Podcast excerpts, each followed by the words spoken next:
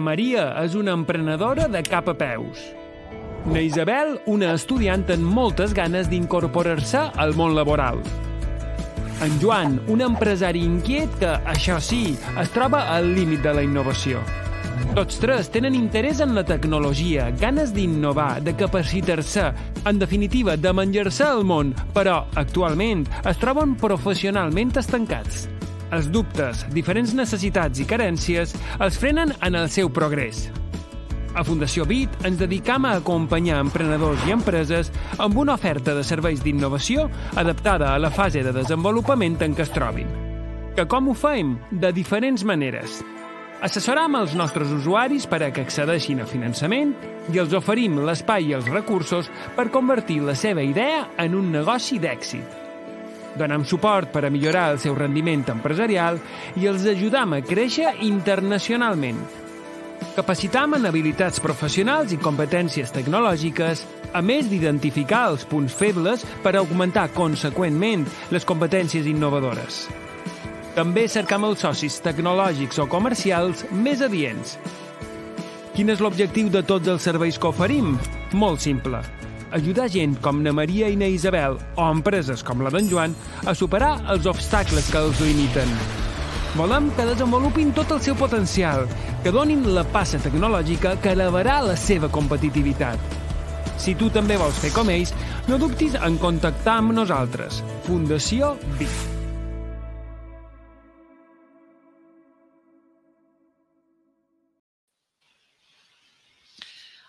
Hola, bon dia. Eh, benvinguts a la vuitena edició de Talent en Startups de Fundació BIT, eh, el podcast de, del talent i les startups del nostre ecosistema de Illes Balears. Eh, hoy hablaremos en castellano porque hoy, eh, como el tema va de startups y inversores, eh, lo hacemos así para nuestros posibles oyentes. Eh, ya sabéis que esto tiene una periodicidad quincenal y muchas gracias a todas las personas que nos están siguiendo en streaming en directo. Les recordamos que pueden hacernos llegar sus comentarios en directo y también eh, si quieren verlo después pueden verlo en YouTube, Spotify, Apple Podcast, iVoox. Y vamos ya con la presentación de nuestro invitado de hoy. Eh, estamos muy contentos de tener aquí a José María Casas. Eh, inversor privado y presidente de la Asociación Española de Business Angels. Eh, también es exdirectivo de empresas como Apple Retail, Leroy Merlin y lecturer en el IS Business School. Y también nos hace especial ilusión porque eh, será él el que dirigirá la próxima edición de la Academia Digital en Prembit que hacemos aquí el próximo 13 de julio. Bueno, muchas gracias José María por estar aquí. También tenemos aquí a mi compañero David Bustos y a Marga Vera de, de Comunicación en el control técnico. si quieres, para empezar, si nos podías hacer un breve repaso a tu carrera profesional hasta el día de hoy, porque yo he mencionado unas cuantas cosas, pero seguro que, que tienes muchas más que, que comentarnos. Uh -huh. eh, sí, cuando quieras. Sí. Molt bé, doncs, bé, primer, bon dia a tothom, moltes gràcies eh, per la invitació. Eh, entonces, estoy, nada, eh, os explico si queréis uh, trayectoria profesional, en el fondo, en el fondo siempre ha estado relacionada con el emprender. Siempre he sido un emprendedor, pero que no he podido montar, no he tenido la suerte, como muchos, de poder montar un negocio desde cero.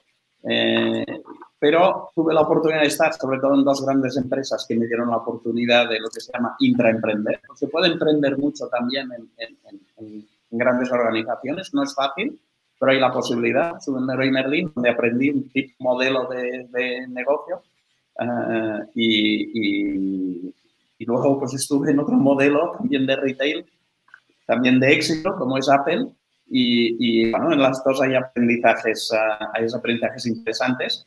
Uh, hay un momento dado en mi carrera profesional donde digo que quiero emprender, pero alguien me aconseja, había estudiado en el IES y un profesor me dice, hombre, la, quizás a la edad en la que estás, en lugar de emprender y centrarte en un solo proyecto, puedes emprender invirtiendo. Y entonces, pues dediqué un poco los ahorros que tenía a empezar a invertir y a diversificar y a, y a lanzar, y a lanzar proyectos. Es decir, que es una, una carrera profesional eh, pues, pues bueno, relacionada con el aprendizaje con el emprendimiento y, por supuesto lleno de altibajos. ¿eh? No, no, diría que es una carrera profesional, pero de lo que más he aprendido es el tema de personas. Es decir, al final, si aciertas construyendo buenos equipos, esto es una evidencia ¿eh? que lo dice todo el mundo, pero especialmente en el entorno emprendedor, construir buenos equipos es un factor clave de éxito.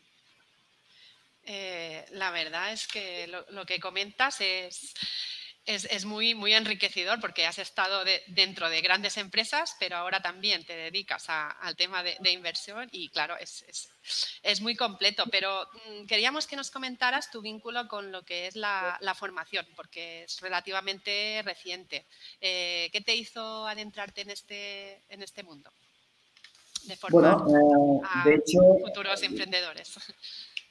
Sí, bueno, de hecho, eh, pues la, la, avalancha que hay de necesidad formativa en el campo de lo que es el emprendimiento me llevó, sí que es de una manera casual, porque yo no tengo, sí, no, no soy un profesor al uso donde hablo y, y, traslado conocimiento, sino que lo que hago es un poco crear un entorno de aprendizaje. Esto es algo que yo recibí sobre todo en Apple, crear entornos de aprendizaje donde haya un poco la posibilidad de que un grupo alrededor de un caso o de un tema, pues podamos eh, tener pues, pues una, pues, pues aprender y adquirir conocimientos.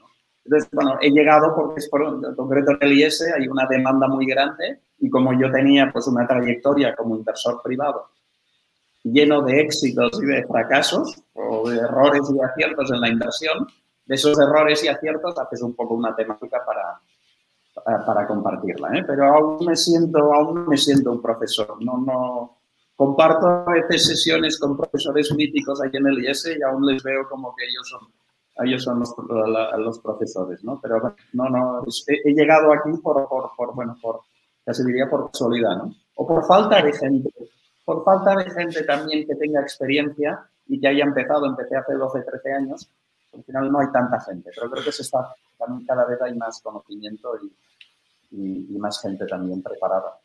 Entonces, ¿crees que hay similitud entre dirigir un equipo y lo que es una faceta como de formador? Y, este, o sea, al final es un poco transmitir también conocimiento, ¿no? Y lo que hablabas también de generar un entorno y demás. O sea, que puede, puede, puede haber más similitudes de las que parece a primera vista, ¿no? Entre una persona que dirige un equipo en una empresa y, alguien que se dedica a la docencia. Sí, hay una, palabra que se utilizaba mucho en Apple que era inspirar, ¿no? O sea, inspiring people. Y, cómo inspiras, ¿no? Cómo eh, a través del diálogo que generas o de, la discusión sobre una situación de negocio, puedes inspirar a gente ¿eh? A que por sí sola un día pueda, pues, pues en este caso, emprender. ¿no? Eh, es más, un tema, en esto se parece, tienes razón, David, se parece porque eh, no es tanto yo te voy a decir a ti qué es lo que tienes que hacer, que esto pasa en la vida profesional, en los equipos, la manera de gestionar equipos a veces es muy eh, directiva, vamos a decir así, y en la formación a veces también es así, te apunta que te voy a explicar lo que hay que hacer, especialmente en en emprendimiento, en startups, recetas muy claras no las hay. No las hay. No se puede decir, y está lleno de casos excepcionales de alguien que no conocía ese sector y eso acaba siendo el número uno. O, alguien que ha, pues, eh, ha organizado esa startup de manera diferente a lo habitual y al final triunfa. Con lo cual, inspirar. Sí, David, tienes razón que en esto un equipo tienes que inspirar y en la formación a la gente que te está, que está compartiendo la sesión contigo tienes que tratar de inspirarles. Claro, porque además la formación en cosas de negocio y de emprendeduría tampoco es una materia como unas ciencias o un idioma en el que es como te enseño unos conceptos y esto va a ser así siempre, ¿no? Sino que lo que decías tú, ¿no? Si te enseño un caso en el que esto ha ido bien por un motivo, te puedo enseñar luego inmediatamente uno en el que esto no se ha cumplido y también ha ido bien, ¿no? O sea que es un poco también enseñar un abanico de posibilidades o de situaciones y ver a lo mejor cómo la gente se ha enfrentado a eso, ¿no? Sí. Y llamamos, y en, estas sesiones lo veremos, especialmente esto que dices en lo que se puede llamar nueva economía. ¿eh? Nueva economía es este entorno que estamos viviendo, ya no con la pandemia, ¿eh? sino antes de mucho capital para generar disrupciones en sectores. Puedes perder dinero durante años, tienes que ir muy rápido. Hay tres factores. Muchas startups que tienen grandes necesidades de capital y se las dan para perder dinero durante años. Tienen que crecer muy rápido y normalmente son empresas de tecnología. Pues en estas tres, la manera en la que tenemos, la manera en la que se gestiona una empresa a nivel de recursos humanos, de finanzas, la toma de decisiones, la gestión con la ambigüedad diaria es totalmente diferente a lo que nos habían enseñado antes, ¿no? Y de esto también hablo, ¿no? Que a veces gente que para la economía tradicional eran malos alumnos en los colegios o en las empresas tradicionales, ahora son unos cracks en, la nueva economía, ¿no? Entonces, porque las reglas van cambiando, especialmente han acelerado ese cambio. Y quería también, bueno, pues creo que no podíamos charlar sin tocar la, parte de inversor. Primero porque siempre es eh, a lo mejor un poco difícil el acceso a gente que quiera eh, pues compartir un poco su experiencia en el, en el, campo. También parece como una cosa un poco mitológica a veces, ¿no? Que, eh, que no es fácil tener un testimonio en primera persona. Y has comentado antes que te iniciaste un poco a través de un contacto que de alguien de IS y demás, ¿no? Eh, ¿Era esto algo como normal en tu círculo de personas cercanas? ¿Ya conocías gente que invertía y demás? ¿O cómo fue un poco esta transición a decir, voy a empezar a invertir en, empresas jóvenes normalmente, claro? Sí, no, no, no era habitual, no era habitual y, siempre, siempre me ha pasado que he tratado de pensar un poco diferente, ¿no? De, decir, bueno, a pesar de que en tu entorno quizás lo habitual es que estabas en una gran multinacional y acababas hasta los hasta que te jubilabas en esa multinacional, especialmente multinacionales que te trataban muy bien y tenías buenas condiciones económicas, lo normal era, pues oye, aquí no me muevo, ¿no? Y no sé por qué, esto tiene poder directorio, siempre he pensado diferente. Me decían, no, no, yo creo que he tenido la suerte de estar pues, en, en empresas que funcionan bien, a la vez quiero vivir otra vida un poco diferente de una gran organización, que tiene ventajas, pero sabéis que tiene muchísimos inconvenientes también. Y, y, eh, no, era una situación, por, eso, bueno, empecé, cuando empecé prácticamente, bueno, el nivel de, de business angels o inversores privados está muy, muy, muy pequeño. Tampoco es habitual que tú dediques muchos años a ahorrar dinero, eh, pues realmente llevaba pues ahorrando, ¿no?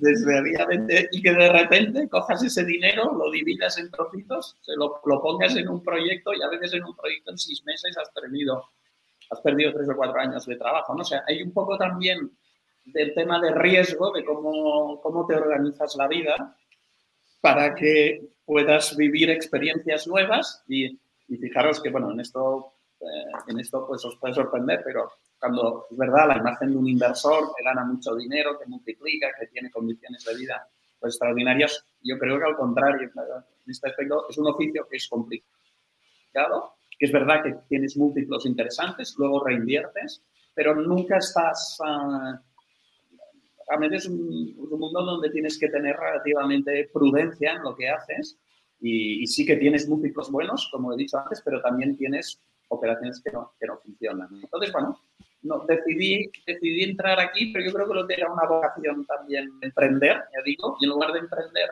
montando un proyecto único, pues oye, emprendes invirtiendo ¿eh? y Y antes, eh, porque no, no, sé exactamente de qué año estamos hablando cuando tú empezaste a...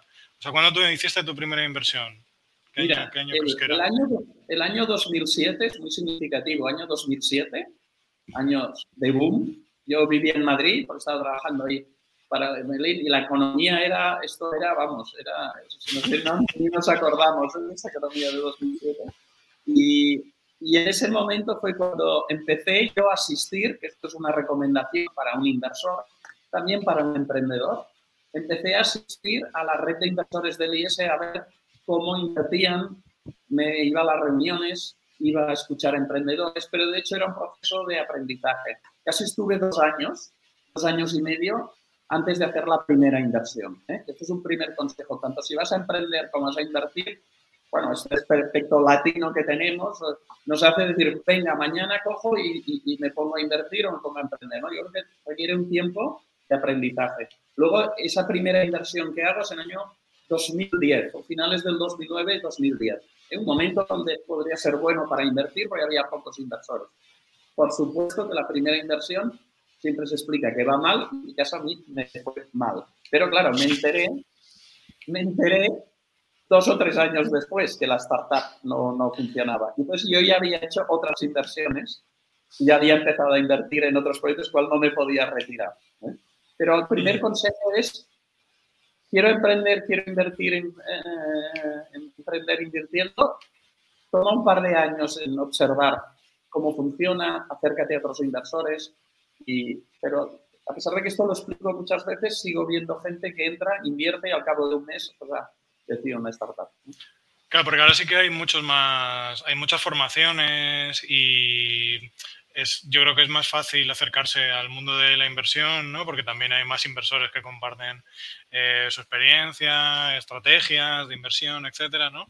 Pero claro, en el año 2007, eh, pues eso, igual si tuviste acceso a la red de, de IS para asistir a los eventos y demás, eh, en realidad, pues eso, ¿no? Es un privilegio, ¿no? Porque poder estar ahí un par de años eh, con gente viendo, pues, eh, cómo invierten, qué criterio tienen, qué preguntan, en qué se fijan y todo eso, bastante importante, me imagino, luego, ¿no? A la hora de empezar.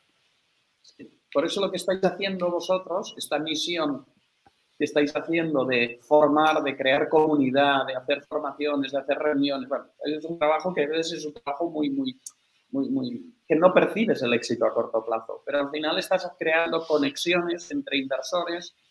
Creo que Baleares también tiene una oportunidad increíble, porque hay mucha gente de, otras otras zonas, propia también, la propia economía en Baleares, que ha estado muy centrada pues, en turismo, pues, pues hay que crear estas conexiones porque va mucho de coinvertir. Cuando inviertes es, es coinversión, no inviertes solo. Igual que cuando emprendes. Un emprendedor solo eh, no sabemos si es mejor un emprendedor, si son dos, tres. Dos parece complicado porque siempre parece que puede haber alguna diferencia. Tres es un buen número, cuatro parece mucho, pero en todo caso también un emprendedor tiene que encontrar una comunidad y, gente con la que puede compartir, tanto siendo cofundador como para, para, para... O sea, en mi caso fue clave el hecho de poder ah, asistir a una red de inversores. Y hay muchas ¿eh? redes de inversores en toda España y no solo de IES, sino de, otras escuelas. Y ahora que has dicho, ahora me gustaría luego comentar sobre los criterios de invertir y demás, pero ahora que has comentado esto de, de, comunidades de inversores y que siempre hay que ir a invertir acompañado, ¿hay gente que tú conozcas que digas, si va a entrar esta persona, mm, no te digo ya voy seguro yo también, pero ya el porcentaje de que yo entre mm, está subiendo, ¿no? Si sé que está esta persona también que quiere entrar a invertir. Bueno, no, no hay una norma, pero sí que es cierto que es muy inteligente y es muy fácil que muchos inversores con mucho recorrido, con lo cual han aprendido, eh, en una startup pues cojan el 50% del ticket y requieran pues que otros inversores, por una cuestión de diversificar, pongan otro dinero. Es decir, mucha gente, por ejemplo, en Barcelona se ha juntado a Antai, a otros grupos de inversores y han dicho, bueno, yo voy a invertir donde tú inviertas, ¿no? Mm. Y esto, es, creo que es, que es inteligente y, y, te Por otro lado, yo he tenido experiencias de proyectos donde hemos o han estado los grandes inversores, el proyecto ha ido mal y, y, a veces también digo que has de invertir con inversores que tengan un poco el nivel de riesgo eh, similar al tuyo. Si tú inviertes en alguien que ha invertido en 100 startups y que realmente hace eh, lo que se dice inversión, eh, un spread, ¿no? es decir, voy a invertir en todo en este sector, realmente no se ha mirado tanto ese proyecto, sino que se ha mirado si ese sector puede ser rentable o es un sector que está mal. Y a veces tú no has invertido en 100, has invertido solo en esta. Es decir, sí, mm. inteligente coinvertir con otros y además esto es una posibilidad. Por eso necesito, cree que está empezando ya a pasar en Baleares, necesitáis uno, dos o tres inversores que tiren y detrás la gente va a generar una, una dinámica de irse juntando a estos proyectos, a estos inversores. Es un efecto multiplicador eh, que especialmente Barcelona, Madrid, también Valencia, pues ya, ya, ya está pasando. Hmm, sí, totalmente. ¿Y tú cuando empezaste a invertir, eh, en qué te fijabas? O sea, ¿qué, te, ¿había como algún sector o algo de los proyectos que buscases especialmente? ¿Y esto ha cambiado a lo largo del tiempo? Eh, ¿Alguna cosa en la que tú tenías como cierta fijación de decir, pues oye, no sé, ¿no? Como eh, si solo hay una persona en el equipo fundador, para mí esto es un no rotundo y luego con el tiempo te has vuelto como un poco más eh, flexible en ciertas cosas o sectores que te gustan más que otros o cosas así. ¿Cómo, cómo ha ido evolucionando tu criterio de inversión? Sí, no, el criterio siempre ha sido, y el criterio te viene de tu experiencia profesional, es decir, si hay gente que accede porque viene de la banca de inversión o viene de banca, viene del mundo financiero, siempre hace un análisis muy financiero de los proyectos, muy, muy numérico y muy financiero. Y es una buena aproximación, ¿no? Es verdad que son proyectos donde desconoces la evolución, ¿no? Con lo cual, hacer una aproximación solo financiera, eh, pues, eh, pues luego tienes gente que mira mucho el sector o la idea. Es decir, mm, entienden que hay un sector, pues o vamos a hablar ahora, pues el tema, por ejemplo, de transporte de camiones o agritech, ¿eh? Vamos a hablar de agritech. Pues oye, pues yo invierto en agritech. Mira más el sector. Financiero, sector. Luego yo, por mi experiencia, yo decía que invertía en personas, que no daba tanta importancia al sector en el que estaba, sino si el equipo que estaba ahí, pues me daba ciertas expectativas. ¿Por qué? Porque, porque toda la historia de las startups es que tienen una idea que piensan que el mercado va a pedir o a haber una demanda sobre su idea, pero luego cuando van al mercado ven que las cosas no son exactamente como pensaban. Y entonces tienen que pivotar, van cambiando. Con lo cual, si inviertes en la idea, hombre, la idea se, se desvanece, ¿no? Va, va, cambiando. En cambio, el equipo eh, queda ah, como un equipo eh, pues constante. Y en esto te puedo decir anécdotas con grandes inversores en España que les he llamado y he dicho, eh, la idea es buenísima, pero es que no se puede invertir en esta persona. Y que no le daban ninguna importancia, pero así la persona te daba señales, señales de que, de que, bueno, de que era una persona que no era muy transparente, de que a lo mejor te daba datos poco de manera, no, sino que se centraban solo en ese. Yo, me, yo siempre he dicho que te centras en, en, en las personas. Sí, sí, en Leroy Merlin y en Apple todo era llevar personas y, vas cogiendo experiencia. ¿eh? Alguien que no ha venido de llevar equipos de miles de, o de cientos de personas, quizás no tiene esa palanca, ¿no? No, no confía tanto en esto, ¿no? Hmm. Eh, y tampoco es infalible, ¿eh? he, cometido grandes errores en temas de equipos que luego me daba cuenta que se sabía tanto mis éxitos como mis fracasos han sido por haber detectado un gran equipo y realmente este tipo se han llevado empresas al éxito o por, por no haber ni fracaso, sino no haber visto que ese equipo no iba a funcionar. Y claramente te das cuenta al cabo de unos meses. Ah. Y porque para que nos hagamos una idea, porque, a ver, entiendo que cualquiera que vaya a empezar una empresa, eh, normalmente suelen escasear los recursos y el, intentar acceder a alguien para que invierta cada vez está como más entre los planes de la gente. Un inversor medio que pertenece a Evan o, no, eh, como cuántas propuestas le pueden poner delante a lo largo de un mes o de un año, como cuántos proyectos te llegan y me imagino que de esos miraréis eh, con seriedad muchos menos, claro, pero me imagino que la parte de arriba del embudo debe ser bastante ancha, ¿no? Eh, sí, y aquí también en estas sesiones explicaré ah, un poco cómo, cómo funciona este ecosistema y cómo ir a buscar capital, porque realmente tanto los buenos fondos de Venture Capital como los inversores relevantes no están en la dinámica de mm, mm, me siento y espero a recibir mil proyectos en el año y hago el proceso de filtrado y, al final invierto. No, no funciona así. Si quien hace esto, que están en este modo más pasivo, normalmente acabas recibiendo tantos proyectos que eres incapaz de hacer el filtrado, eres incapaz también, acabas confundido. Entonces, eh, muchos de los inversores incluso no estamos muy presentes, por ejemplo, ni en los medios, ni salimos en medios, ni tampoco estamos en muchos anuarios ni en muchas listas, porque eso lo que te provoca es que envíen cientos de proyectos. ¿no? Lo que tratamos de hacer, los fondos y los por, es ir a buscar. Si yo pienso que en Agritech hay una oportunidad y en Baleares eh, pues, pues hay talento, pues ya me preocuparé yo de ir a buscar y conectar con gente para, que me, para, acercarme a esos proyectos. ¿eh? Es esto de identificar, es algo que va antes de evaluar. Primero, antes de evaluar, primero tenemos que identificar. Y el identificar proyectos para que te llegues no es, no es apuntarte en una lista, levantar la mano, porque si haces eso y con la responsabilidad de responder a todo el mundo que te envía los comentarios, tienes realmente un problema. Los propios fondos de Venture Capital, sabéis que hay una explosión de fondos, ah, pues, pues ah, también están en esta dinámica de no esperar a que les envíen los proyectos, sino ellos detectar. No sé si te he respondido. Eh, esto el emprendedor lo ha de saber que es así. Que, mm. eh, bueno, pero eso no quita que a, la que tu dirección de email se pueda hacer medio pública o medio accesible, te pueden entrar eh, bastantes correos eh, de gente o a la web de contacto de Aevan mismamente o lo que sea, ¿no? Entrarán, me imagino que bastantes.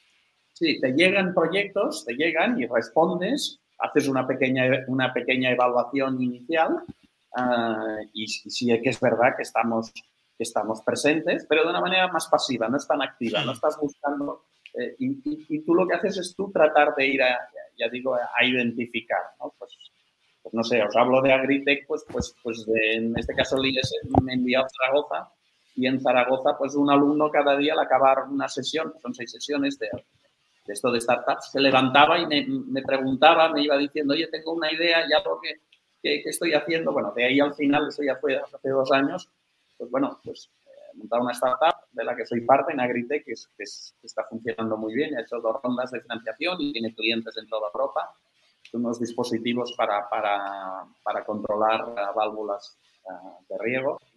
Y, eh, pero decir que es, no, sé si te respondo, ¿eh? es, es respondes, respondes, pero por ejemplo, la manera de identificar, por ejemplo, yo, emprendedores de éxito que he tenido, a ellos les pido, pues dime qué proyectos conoces alrededor tuyo para que yo me pueda acercar.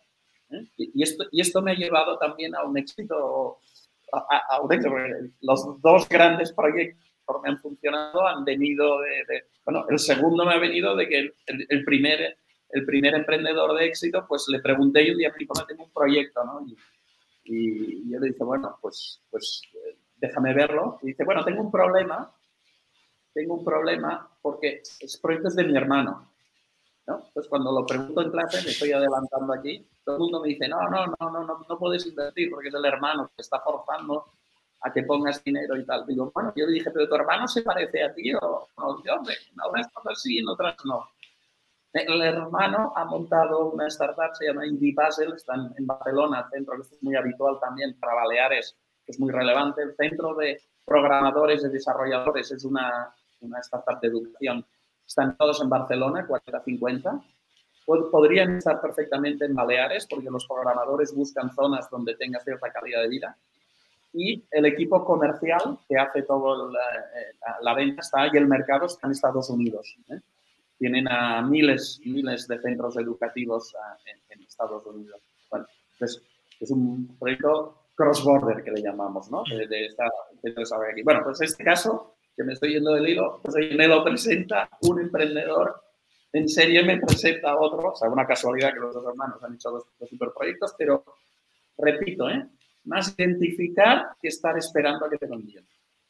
El primero, no sé si sería eh, el primer proyecto al que te refieres, porque hay por ahí, bueno, de alguna información que puedes encontrar tuya por ahí, ¿no? Es una mención de IS a la mejor desinversión, ¿no? Que es en Olapic, ¿no? que tú fuiste inversor en Olapic. No sé si es ese al que te refieres. Sí, sí, sí. sí. Es, tu hermano, ¿no? Ese. Sí, no, sí, realmente es el caso de una inversión en personas. Tres emprendedores, personas de Zaragoza, Madrid y Barcelona, se van a Estados Unidos, hacen el, un MBA ahí en Columbia University. Cuando están ahí, pues dicen que cuando quieren lanzar algo.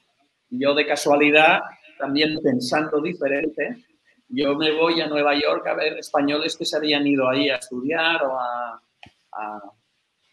en el momento post-crisis, esto debía ser 2011.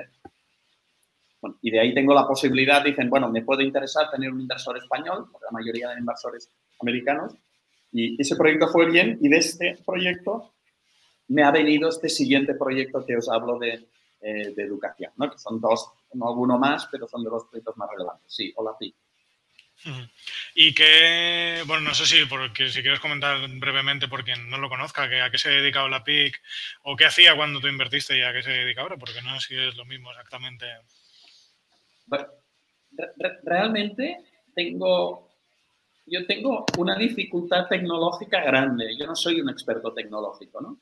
Eh, entonces, en ese momento, cuando invierto, incluso durante la evolución del proyecto, tecnológicamente no, no acabo de entender muchas veces, especialmente cuando el proyecto se ha metido, qué es lo que están haciendo. Pero sí que en ese momento veo a tres personas ah, que en, en, las cuales un, un, pequeño fondo en Estados Unidos ya había invertido y veían un potencial. Básicamente lo que hacían era aprovechar las fotografías de las redes sociales que se hacían los usuarios para generar, primero empezaron un proyecto, fíjate, primero empezaron tratando de hacer un álbum de fotos para las bodas de las, cuando había una boda, la gente que hacía las fotos, todos los invitados, pues de ahí generaban un, contenido, le vendían a, en este caso, bueno, tenía un problema ese negocio que, claro, la recurrencia, ¿no? ¿cuántas veces te casas? En Estados Unidos es más habitual pero vamos, te casas una vez o dos, o no sé, no sé. Entonces tenían un problema de recurrencia, ¿no? Cuando había... Entonces, muy rápido pasaron a media, es decir, dijeron, hombre, quizás la gente que se está haciendo fotos con los móviles, podemos tratar, filtrar esa información, tratarla y luego dársela a medios de comunicación digitales, que su contenido ya no es un periodista que escribe, sino los propios usuarios que han ido a una manifestación. Esa época, recuerdo, era el Occupy Wall Street, cuando eran protestas contra la crisis y tal y, bueno, generaban contenidos. Pero ya en el momento yo entré, uh, cuando estaban haciendo media, ya estuve en Estados Unidos y uh, ellos proponían, que eso ha sido su éxito, las fotografías de cualquier prenda, objeto que hayas comprado, pues, unos tejanos, haces una fotografía, lo subes a la red social y ese es el catálogo que tienen los usuarios cuando los posibles compradores cuando van a comprar. En lugar de ver a un modelo o una modelo vistiendo pues una ropa, ven a 500 usuarios en diferentes situaciones de su vida, yendo a un restaurante, yendo con la familia, ven cómo visten esa prenda. Esas referencias se vendían un 20-25% más. Pero para no entrar en el detalle, es decir, una empresa que primero dice bodas, primero dice medios de comunicación y acaba haciendo e-commerce, lo relevante cuál es, que la idea va cambiando. La idea va cambiando y van pivotando, porque lo que se pensaban, iban descubriendo nichos. Lo que te das cuenta es que si conocieseis a los tres emprendedores, en este caso eran tres hombres, pues uh, eran uh, muy brillantes, muy brillantes. Y eran, tenían esa capacidad, con lo cual yo invertí más en la capacidad del equipo y no tanto en la idea. La gente capaz de eh, esquivar obstáculos, encontrar soluciones a problemas, ¿no? Y, y, no quedarse bloqueado simplemente, ¿no? Y decir, pues mira, hemos perdido la batalla y no lo vamos a pelear más, ¿no? En esto, esto también lo hablaremos, es un tema, pero clave y que ha transformado totalmente la manera de hacer negocios y especialmente en mi generación, las nuevas generaciones lo están asumiendo más y hay que formar. Es decir, no una idea, una asumir que el mercado te va a pedir algo porque tú tengas una idea no vale nada. En el mundo complejo que tenemos y además digital, difícilmente alguien ha tenido una idea, la ha pensado, se ha encerrado durante una semana, ha escrito un business plan y luego ha empezado a, a, lanzar ese proyecto, sino que en lugar de tener, lo que haces tú es constantemente estar validando con el mercado si realmente hay una demanda de, en, en alguna forma ¿eh? Eh, de la idea que has tenido. Y te requiere mucho tiempo a irla adaptando y a irla cambiando hasta que encuentras que el mercado está dispuesto a pagar por esto. Es decir, que hasta que no testas, experimentas, esto tenéis vídeos muy fáciles eh, que explican muy bien, se llama Lean Startup. Es decir, es un modelo donde, donde eh, yo hablo con gente y me dice, pero ¿cómo me dices eso con lo que yo conozco de este sector? Si yo ya sé lo que el cliente quiere. Bueno, hay muy, muy, muy poquitas empresas capaces de decir qué es lo que el cliente quiere. Y en, especialmente en startups, la mayoría de la gente tiene una idea, la ha desarrollado, si tiene habilidad para pivotar, para fallar, para aprender, para testar, experimentar, si está en esta dinámica, ah, al final encuentra el éxito. Todas las organizaciones en las que, en las que trabajamos, las grandes, públicas o privadas, no están hechas a esta dinámica de buscar el fallo, de fallar rápido y fallar barato. Fallar rápido, fallar barato. No estamos, ¿eh? los fallos no están, eh, no, no, no, están tan afectados. Entonces, por ahí hay una pista que eh, necesitamos trabajar sobre este tema y, autoconvencernos. Es un poco difícil, ¿eh? porque gente dice, lo he entendido, pero eh, no, no, se acaba de entender. Vez estás en esta dinámica, las grandes maquinarias de montar en Silicon Valley, en Asia también, están, son gente que está en esta dinámica, ¿eh? de fallar rápido y de eh, fallar barato. Por eso, perdón, la mayoría de las disrupciones, si cogemos 10, de grandes cambios que ha habido en sectores, ni uno ha sido, ha sido apropiado por las grandes eh, empresas que estaban. Viajes, esto en Baleares toca. ¿Por qué no fueron los grandes operadores turísticos, la British Airways, las grandes empresas de viajes, los que se apropiaron de toda la venta online de viajes? Booking.com, que son tres holandeses en un pueblo. Tres holandeses en un pueblo con un ordenador empiezan a trabajar y se quedan con la parte más rentable del mercado. Y los grandes operadores sufriendo, las compañías aéreas sufriendo.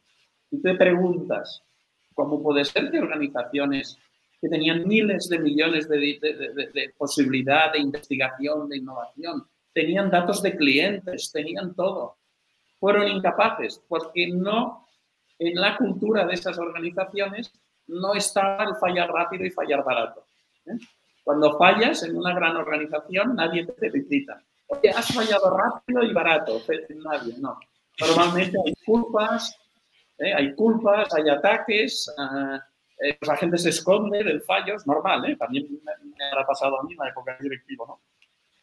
Si, nos, si vestimos a toda una generación de falla rápido y falla barato, uh, tu idea que, piensas que el mercado te va a pedir vale poco, porque la que tienes que hacer es pasarla por el mercado constantemente hasta que encuentres esa demanda. Si realmente empieza esta dinámica, eh, pues pues bueno, fijaros que me parece un tema que casi debería ser una asignatura, una asignatura de los colegios, ¿no? O sea, no, no, no, no, no hay que montar que todo el mundo emprenda ni todo el mundo invierta, pero, pero es un poco una cultura uh, que creo que puede ser, que sí que debería ser una, una parte de la educación.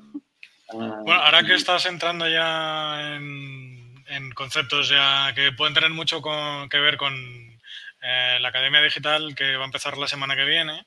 Por si escucha esto a alguien que no se ha apuntado todavía, eh, no sé, ¿puedes contar un poco eh, qué, en qué van a consistir en estas tres semanas más o menos? ¿Qué puede esperar una persona que se apunte a aprender y qué, qué, se va a llevar de, de, estas sesiones? Bueno, entonces, bueno, la verdad es que yo puedo aportar mi experiencia y lo que yo he vivido y daré un poco mi visión. Pero yo no doy, yo no puedo dar el 360 grados. ¿eh? Es decir, que nadie espere que puede venir aquí, porque además yo tengo aún dudas sobre ciertos temas, estoy viendo estudios te voy a tocar los grandes temas que en estos 12 años invirtiendo he visto.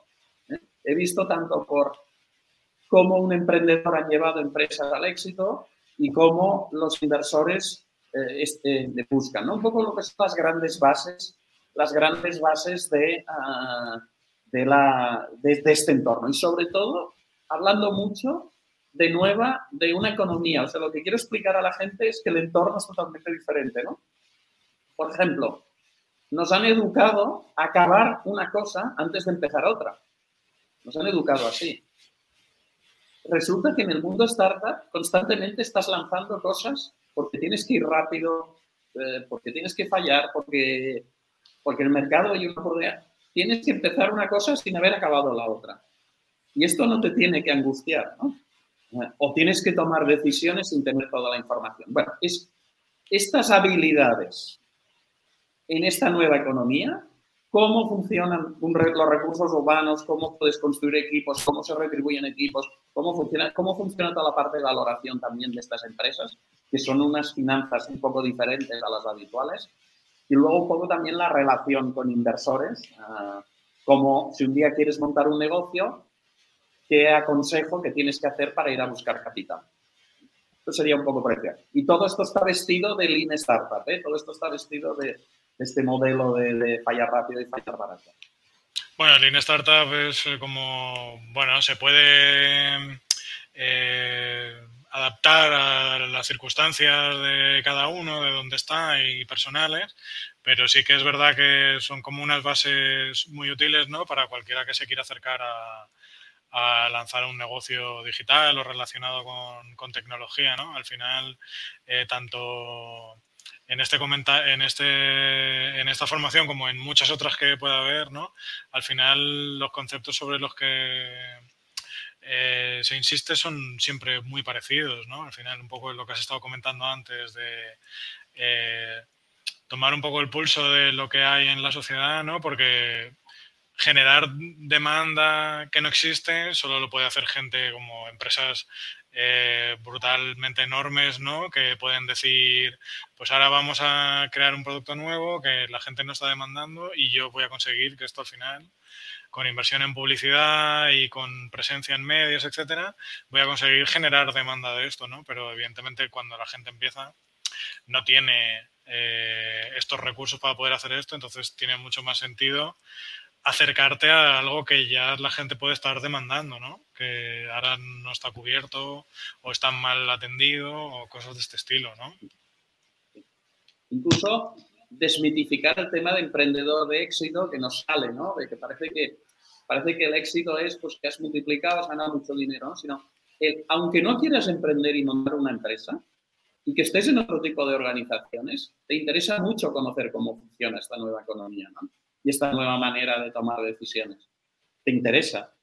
¿Eh? Incluso a veces puede ser que venga gente y que diga, no, pero a lo mejor no voy a lanzar nada hasta de aquí cinco años o diez, pero mientras estoy trabajando en una organización y voy a aplicar estos conceptos eh, como, como estabas comentando, ¿no? Es verdad que en las grandes organizaciones, sí es verdad que no se puede fallar, pero también hay más medios, ¿no?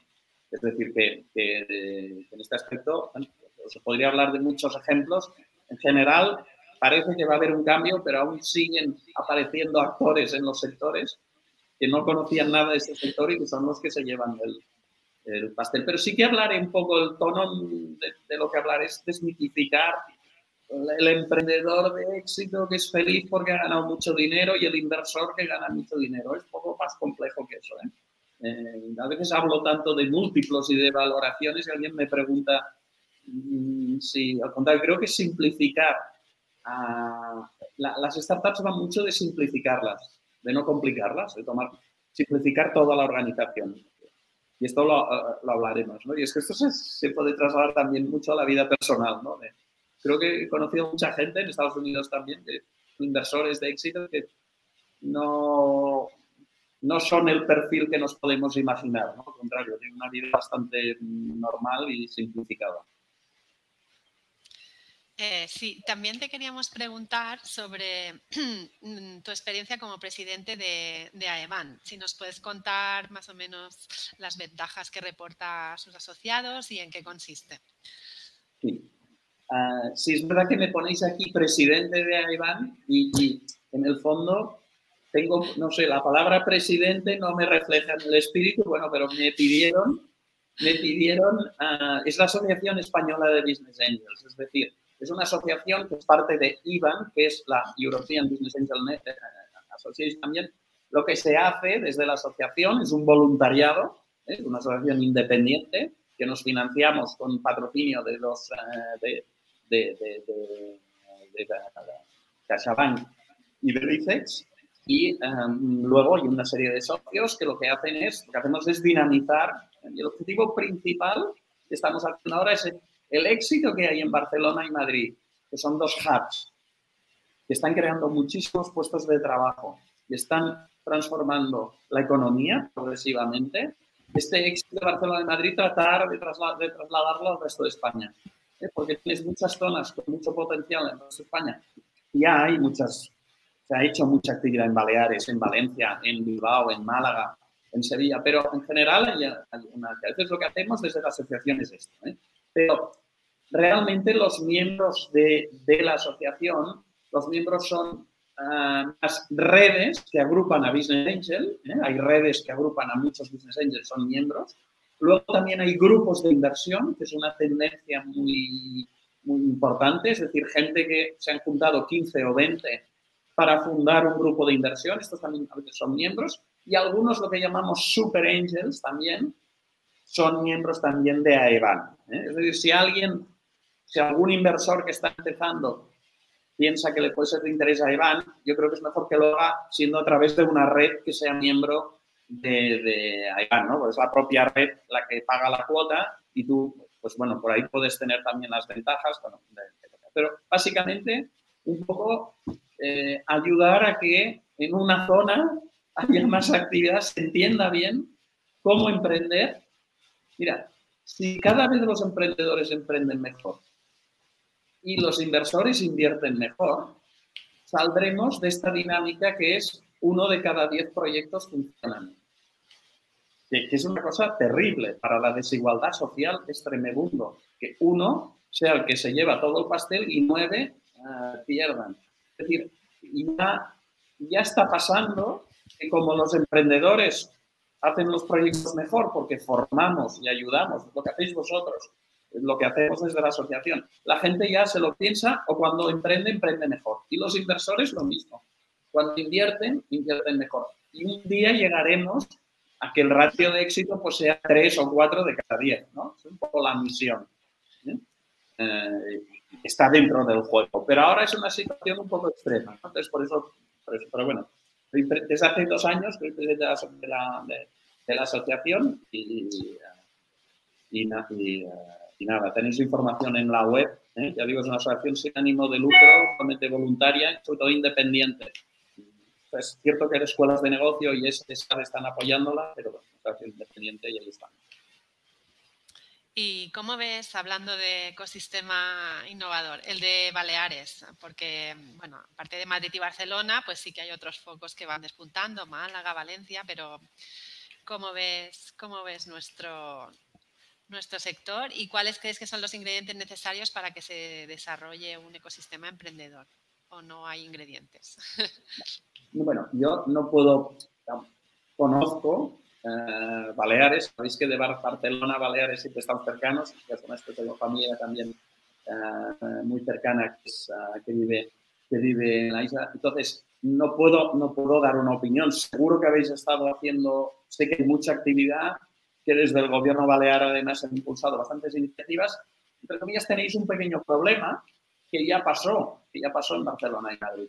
Lo que era Barcelona y Madrid de inmobiliario, si tú ponías dinero un inversor ponía dinero inmobiliario y tenía un 20% de rentabilidad, mm, normalmente, pues, ¿para qué invertir en startups? Cuando las rentabilidades del inmobiliario desaparecieron o se han vuelto más normales, pues la gente está llegando. ¿Qué pasa en Baleares? Que tenéis un sector turístico tan de éxito que en principio, pues la alternativa a alguien que va a invertir uh, pues, pues, o que va a emprender, bueno, prefiero quizás el sector turismo, un sector donde todo realmente tener uh, buenos resultados. Pero lo que pasa es que bueno, la pandemia nos ha dado este aviso, diversificar la economía eh, es un tema importantísimo. Y sobre todo el tema de startups lo que genera son una productividad muy alta y salarios altos en las empresas, ¿eh? salvo excepciones que son de Globo, etcétera, que genera, es un tema pero salvo estas, las startups en las que estamos parte son programadores, desarrolladores, las condiciones de trabajo son excepcionales, salarios altísimos. Se sale de este ciclo un poco de, economía de productividad baja. Y, entonces me decías que para que haya un ecosistema que tiene que haber, pues, pues, pues tiene que haber una chispa, un detonante, tiene que haber un éxito, que ha habido alguno, ¿eh? tiene que haber inversores de éxito también que están. Es un poco, vosotros estáis, estáis tratando de generar esta chispa, si no ha empezado ya, y, y, habrá un efecto multiplicador. ¿eh? Generar conocimiento, generar conexiones, lo he dicho antes, y formar, explicar a la gente cómo funciona este mundo y que, bueno, que al final la, propia sociedad entienda que la economía va a una economía digital y que no te puedes quedar, no, no, no te quedes fuera, ¿no? Porque tiene algunos inconvenientes la tecnología, la economía digital, pero en medio a largo plazo generará beneficios para, una economía. Y yo creo que hay una oportunidad muy grande. Estoy convencido en 10 años Baleares tendrá, habrá cambiado totalmente el ecosistema, estoy seguro. Pues a ver si podemos contribuir con acciones como esta y, contando con, gente como tú que, puede contarnos tantas cosas. Eh, yo creo que podríamos hacer como un, un resumen de algunos titulares con los que nos podíamos quedar. Hemos hablado de, de, crear entornos de aprendizaje para que haya conocimientos, de la palabra inspirar, inspirar a través del diálogo, de invertir en personas y no solo en sectores, de la palabra coinvertir también ha salido, eh, a veces de, invertir con inversores que tengan el mismo nivel de, similar al tuyo, eh, no fijarse solo en aspectos financieros, eh, de observar, de que requiere su tiempo, que no es inmediato, del concepto de nueva economía, eh, del riesgo también, evidentemente. El riesgo no solo es para los, que emprenden, también para los que invierten, de poder compartir o asistir a eventos como este en el que otros inversores te explican cómo lo hacen ellos, fijarse. Eh, también hemos hablado de, bueno, de la metodología Lean Startups, que está presente y que sirve mm, para tantas cosas de lo del fallar rápido y barato, de adaptar, testar, experimentar, em, de, que si con todo esto, pues lo que se pretende es que se aprenda tanto a invertir como a emprender mejor para mejorar las ratios de éxito y desmitificar la idea de que los emprendedores y los inversores son siempre un éxito o personas muy ricas y a veces pues simplificar y en las organizaciones también. Eh, estos son como un poco titulares, ¿eh? porque la charla ha dado para mucho y, yo creo que los que tengan ocasión de apuntarse a Emprendbit, pues eh, allí sí que podrán profundizar. queríamos preguntarte una pregunta más, más lúdica, no tan profesional. Un libro y una película o serie que te haya servido de inspiración para tu trabajo. Bueno, uno. Un libro, un libro que me haya servido de inspiración. Eh, un libro que me haya servido de inspiración para. Mm, fijaros, no, no, acostumbro a leer en temas de economía o de empresa libros, sino soy más partidario de notas técnicas o de artículos. No leo eh, eh, grandes libros. Pero entonces, pero como creo que tiene que ver mucho con tu vida personal y la manera que enfrentas un poco todo lo que estamos viviendo, sí que hay un libro que no va directamente relacionado con, eh, pues con, eh, con, lo que es el contenido de startups, pero que se llama Una historia del mundo, una historia del mundo de Andrew Marr, que es toda la historia de la humanidad resumida en un, en un capítulo, ¿no? Y ves todo el proceso de emprendimiento que han tenido todas las civilizaciones. bastante duro, bastante bestia, porque todos son, todos son guerras y conflictos. Y, pero es el libro que más me inspira porque luego al final es muy parecido al día a día, al día a día. Y, de hecho, no pedí series, pero no, miro series, no, no, soy de series. Y, eh, y, películas, la verdad es que ahora mismo tendría que pensar, no, no recuerdo una película. nos quedamos con el libro que ya parece bastante... Da, para, da para mucho. Mira, y en ese libro, si queréis, y también he leído también muchas partes, está Leonardo da Vinci.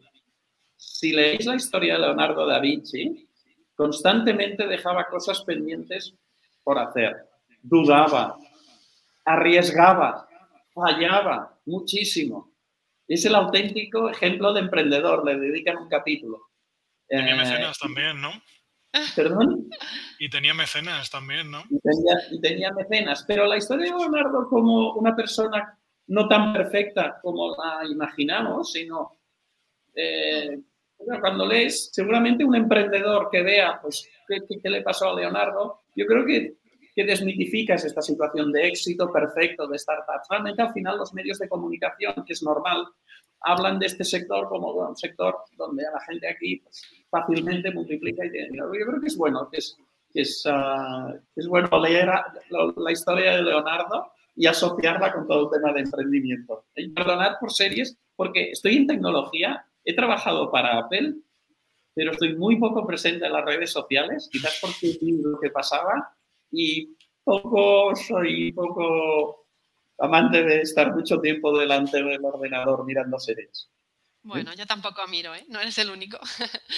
Pero bueno, muchas gracias por compartir estas, estas recomendaciones y, tus conocimientos. Y bueno, os recordamos que tenéis el, el podcast disponible en nuestra lista de YouTube y en las principales plataformas de podcast y que os esperamos dentro de 15 días con nuestra próxima edición y a los que se quieran apuntar a la Academia Digital pueden hacerlo a través de Emprendit y muchas gracias José María y David y venga, hasta, hasta la próxima. Muchas gracias. Hasta la próxima. Gracias. Gracias. Gracias. Adeu. Adeu.